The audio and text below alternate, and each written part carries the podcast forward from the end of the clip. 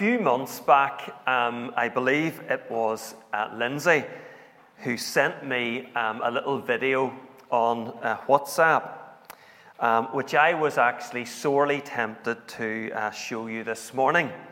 But it, it's a wee bit on the long side, and uh, I have no wish to incur the wrath of the creche and Bible class uh, leaders. So you're just going to have to make do with my uh, little summary of this video. The video featured uh, a rather scruffily, certainly very casually dressed guy who was messing around with a football in a pedestrian zone of uh, an unnamed city. And his attempts uh, at interacting with passers by met with very limited success. Most people just ig- ignored him, including, it must, meant, uh, must admit, made me really laugh when he asked one rather striking looking girl for her phone number and she sort of bid him farewell. Eventually, a young boy takes an interest and the guy passes him the ball before then showing him some of his soccer skills. He then picks up the ball, he signs it, and then he removes his beanie. He takes off a wig, he takes off a false moustache and a false beard, revealing his identity as none other than CR7. Now, for the uninitiated, CR7 is none other than Cristiano Ronaldo. And the look on the boy's face is just absolutely priceless. And suddenly, everyone who is passing by wants to stop and to speak to Ronaldo. And I'm certain that that boy will never forget the feeling of excitement and joy when he discovered who it was that he had actually been playing with and talking to. I should say, this was when Ronaldo was popular, you know. and that sets the scene for today's encounter with Christ in the Gospel of Luke, which is actually the last one in the series. For this morning, we're going to meet two people who didn't realize the identity of their mystery travel companion until he revealed himself to them. So, we're in the very last chapter of Luke, Luke chapter 24, and we're going to pick up our reading at verse 13. Now, that same day, Two of them were going to a village called Emmaus, about seven miles or 60 stadia from Jerusalem. They were talking with each other about everything that had happened. As they talked and discussed these things with each other, Jesus himself came up and walked along with them, but they were kept from recognizing him. He asked them, what are you discussing together as you walk along? They stood still, their faces downcast. One of them, named Cleopas, asked him, Are you the only one living in Jerusalem who doesn't know the things that have happened there in these days? What things? he asked. About Jesus of Nazareth, they replied. He was a prophet powerful in word and deed before God and all the people. The chief priests and our rulers handed him over to be sentenced to death, and they crucified him. But we had hoped that he was the one who was going to redeem Israel. And what is more, it is the third day since all this took place. In addition, some of our women amazed us. They went to the tomb early this morning but didn't find his body. They came and told us that they had seen a vision of angels who said he was alive. Then some of our companions went to the tomb and found it just as the women had said. but him they did not see. He said to them, How foolish you are, and how slow of heart to believe all that the prophets have spoken. Did not the Christ have to suffer these things and then enter his glory? And beginning with Moses and all the prophets, he explained to them what was said in all the scriptures concerning himself. As they approached the village to which they were going, Jesus acted as if he were going farther. But they urged him strongly, Stay with us, for it is nearly evening. The day is almost over. So he went in to stay with them. When he was at the table with them, he took bread, gave thanks, broke it, and began to give it to them. Then their eyes were opened and they recognized him, and he disappeared from their sight. They asked each other, Were not our hearts burning within us while he talked with us on the road and opened the scriptures to us? They got up and returned at once to Jerusalem. There they found the eleven and those with them assembled together and saying, It is true, the Lord has risen and has appeared to Simon. Then the two told them, told what had happened on the way, and how Jesus was recognized by them when he broke the bread. Today's story, then, is another for which we are indebted to Dr. Luke, for this story is unique to Luke's gospel record. And obviously, it takes place in the context of confusion uh, generated by reports emerging of the empty tomb. Some of Jesus' female followers have claimed that two men, i.e., two angels, told them that Jesus had risen. But their account was basically dismissed by the disciples. Apparently, not the first time that uh, men haven't listened to a group of women. Peter had also gone to see the tomb for himself, and Peter's baffled by what has happened. And the two persons in our story have heard these reports, for they were in Jerusalem at the time and are now making their way back home to their village of Emmaus. Now, we don't know really very much about these two. One was called Cleopas, but the other is unnamed. Some have speculated that, you know, it very possibly was, you know, Cleopas's wife. Although we might have expected Luke to say so, because Luke, of all the gospel writers, gives a much higher profile to women. We might also observe that according to the text, Emmaus was 60 stadia, or approximately seven miles from Jerusalem. So it would take at least two hours to make this journey by foot. And incidentally, the modern whereabouts of Emmaus is unknown, so it won't, feature, it won't feature on your tour of the Holy Land. Naturally enough, the conversation is dominated by a single topic all that has happened in Jerusalem in recent days the crucifixion of Jesus and these perplexing stories about the empty tomb. Evidently, these two aren't inclined to believe that anything good has happened. For we're told that when the stranger draws alongside them and inquires as to what they're discussing, their faces were downcast. They confess to their shock at how out of the loop is their traveling companion. Are you the only one living in Jerusalem who doesn't know the things that have happened in these days? It's almost as if they ask, What planet are you from? Which might actually have brought an interesting reply.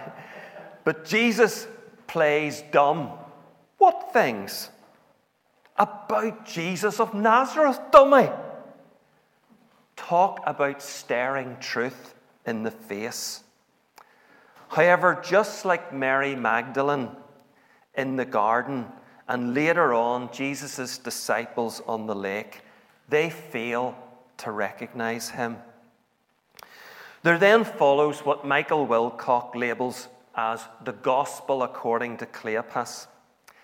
Jesus is acknowledged as a prophet, powerful in word and deed, who was betrayed by the nation's rulers, handed over by them to the Romans, and sentenced to death.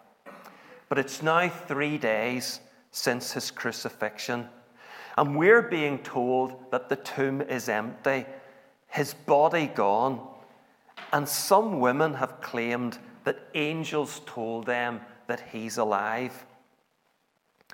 Now, you might be forgiven for thinking, well, why are you so downcast then? What are you so depressed about?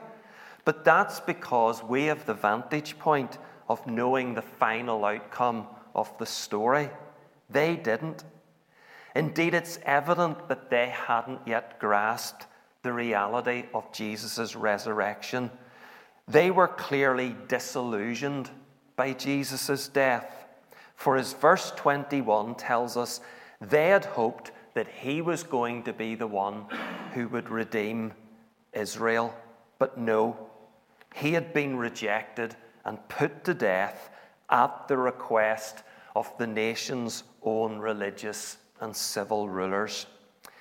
And even though there were these reports of him being alive, and while some others had corroborated the women's story of the tomb being empty, him they did not see. Again, the irony isn't lost on us. The one they were telling all of this to was the subject of all that they were informing him of. And it certainly puts my Cristiano Ronaldo story in the shade. Jesus then issues something of a rebuke to his traveling partners. How foolish you are, and how slow of heart to believe all that the prophets had spoken. And whilst our English text makes it seem a bit harsher, the words of Jesus there, a bit harsher than what it really was, we can agree with Leon Morris that Jesus wasn't exactly being complimentary in his remarks. He then proceeds to engage them in a walk as you talk Bible study. John Blanchard comments that this must have been the greatest Old Testament exposition in history given to a congregation of two. Carefully and systematically, Jesus works his way through the scriptures, showing how the promised Messiah had first to suffer before he would enter his glory. This, of course, was the very thing that the Jewish people struggled with. Yes, the Messiah would come and he would conquer and liberate and reign, but not that he would suffer and die. And yet, passages like Psalm 22, Isaiah 53, and Zechariah 12, nobody's done it yet, suggested otherwise. And no doubt it was texts like these that Jesus referenced in his Emmaus dialogue. Jesus' companions are evidently enjoying the lesson, for they prevail upon him to remain with them at their journey's end. And it is when they sit at the table to enjoy a fellowship meal that something remarkable happens. Jesus, rather than his hosts, says grace and breaks the bread.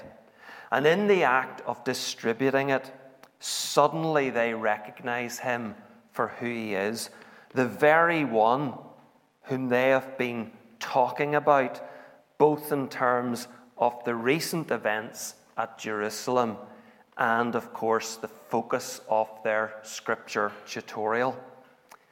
Miraculously, Jesus disappears from their sight. And immediately, and despite the lateness of the hour, which would have meant that they had nothing but moonlight to guide their steps, they make a return journey, the two hours back to Jerusalem. And no doubt, bursting into the room where the 11 disciples and others are gathered, eager to inform them of their dramatic experience, they discover that their role is going to be one of confirmation, not revelation, for the Lord has already appeared unto Peter. The disciples had been wrong to disbelieve the original account of the women. All was not lost. Jesus was alive after all. And the two pile in with their account of what had happened to them. Israel's Redeemer had indeed risen from the dead. There are at least five lessons which emerge from this morning's final encounter the final encounter in this series. The first one is this the real danger of having Christianity without Christ. The danger of having Christianity without Christ. In our story, the two men, or was it a man and a woman, were very much caught up in religious things. Almost certainly, they would have been, the reason why they were in Jerusalem was because it was the Passover season. And they were consumed by the events that had just occurred surrounding Jesus' death. And now, as they make their way home to Emmaus, they were joined by Jesus, the subject of their conversation, but they failed to recognize him. We don't know exactly why so. We're just simply told that they were kept from recognizing him, verse 16. But I think we can legitimately stretch their failure to recognize Jesus to what can or could happen to ourselves. Of course, we all know we can become so consumed by the everyday affairs of life that we lose sight of Jesus. But I'm thinking more here about those of us who can become so busy with church life that we can lose sight of the one in whose name our service is being carried out. We start to operate so much by routine, by self generated energy, and even creativity such that Jesus is effectively shunted to the margin. And what has happened is that religion has supplanted faith and dependence on Christ. We have our religion, we have church, but we actually end up with relatively little of Christ Himself. So we need to take care to ensure that Jesus is kept front and center of all that we do. Lesson number two the scriptures find their unity in Jesus. And beginning with Moses and all the prophets, he explained to them what was said in all the scriptures concerning himself. Verse 27. Jesus holds the key to unlocking the scriptures to a true understanding of the Bible. The scriptures center upon Jesus. The Old Testament points forward to him. The law, the sacrifices, all the various types, the messianic psalms, wisdom literature, the prophecies, all point forward to Christ and have their fulfillment in him and particularly in his cross. And the New Testament looks back to the cross and to how Jesus' death and resurrection has impacted God's program of redemption for a lost world. There is a unifying thread running right throughout the Bible from Genesis to revelation. And as we were thinking about this morning, it's actually it's a red thread. A red thread, red for blood, and it goes through the eyelet of the cross. And of course, we'll be hearing more about this in our sessions with Paul Coulter. So get them in your diary. How sad it is that some accept the Old Testament or parts of the Old Testament, but not the New Testament, like our Jewish and Muslim friends. And how sad that some perceive in the Old Testament just a series of morality tales. The Old Testament was never meant to be the end point of God's written revelation to man. The scriptures are a cohesive whole, and they set out the totality of God's written revelation of his plan for the salvation of sinners through the death of his precious Son. So the scriptures have their fulfillment in Jesus. Lesson number three the primacy of the Word of God. The primacy of the Word of God. Isn't it interesting that Jesus directed the conversation to the Scriptures, to the Word of God? And note its impact upon these two individuals. Were not our hearts burning within us while he talked with us on the road and opened the scriptures to us. It is as we read, as we listen to, as we digest the Word of God that we hear the voice of God. And if we know God in a personal way, that will stir our heart. How vital then that we are regularly exposed to Scripture. How vital that we read Scripture for ourselves. How vital that we come together as a fellowship of God's people to hear the Scriptures being taught and to study the Scriptures together. Neglect your private times of reading.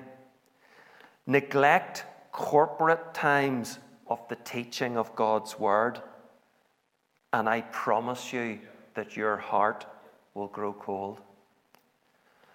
Number four, the reality of Jesus' bodily resurrection.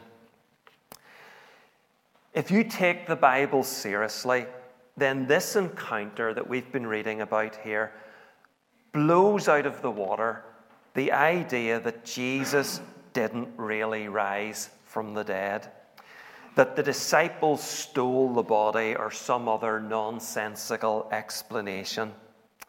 And this was clearly no hallucination on the part of two of Jesus' disciples. Neither can it be credibly maintained that this was merely a spiritual resurrection, something that was confined to Jesus' disciples' minds and hearts. This was the appearing of a living person in a real, if resurrection, body. A body that could walk alongside and sit down at a meal and break bread with these two, but could also disappear instantly from their sight. A glorified body and the New Testament, of course, claims that there were many other resurrection appearances of Jesus to Mary, to Peter, to the apostles, to Paul, and to, on one occasion to more than 500 men. And you can't have 500 men having an hallucination, by the way. The fact is, the bodily resurrection of our Lord is well attested by historical evidence. And of course, the evidence for the resurrection of Christ has been the thing that has brought some um, leading skeptics and cynics even to faith in Christ. Final lesson Jesus will eternally bear the marks of his sacrifice. Jesus will eternally bear the marks of his sacrifice. We can be confident, I think, in asserting that eternity is going to provide us with a visual reminder of the debt that you and I owe to our Lord Jesus Christ, the debt that we've been thinking about this morning. And I love Patrick's phrase there about um, Jesus taking our debt into his account. Many commentators have drawn attention to how the two disciples recognized Jesus when he broke bread. Verse 35. Was it that they saw his nail pierced hands? After all, when Jesus sought to convince Tom, uh, doubting Thomas that he was no apparition, did he not bid him to look at his hands and then place his own hand in Jesus' side? And then we have the vision given to us in the book of Revelation of the throne room of heaven, in which there was a lamb looking as if it had been slain. The marks of Jesus' sacrifice are surely eternal. They are found even on his resurrection glorified body. And how fitting it is that we'll be forever reminded that everything that we possess in glory is the result of his supreme sacrifice when he was brutally put to death on account of bearing the guilt of your sin and mine. Eternity is not going to erase from our consciousness the debt that we owe to Jesus Christ, the slain but resurrected Lamb of God. And so we have reached the end of this series on encountering Christ in Luke. I'll allow you to shed a few moments to shed some tears that it's at an end, perhaps tears of joy. But it is my prayer that as we have journeyed our way through Luke's gospel, looking at Jesus' encounter with various people, we will have experienced our own personal encounters with Christ, and that as a result, our love for Him will have grown. To Him be all the glory and honour. Amen. Thank you for listening to this Castlereagh Fellowship podcast. For more podcasts, Bible teaching videos, and to see what's going on at the church, please visit our website, castlereaghfellowship.com. God bless.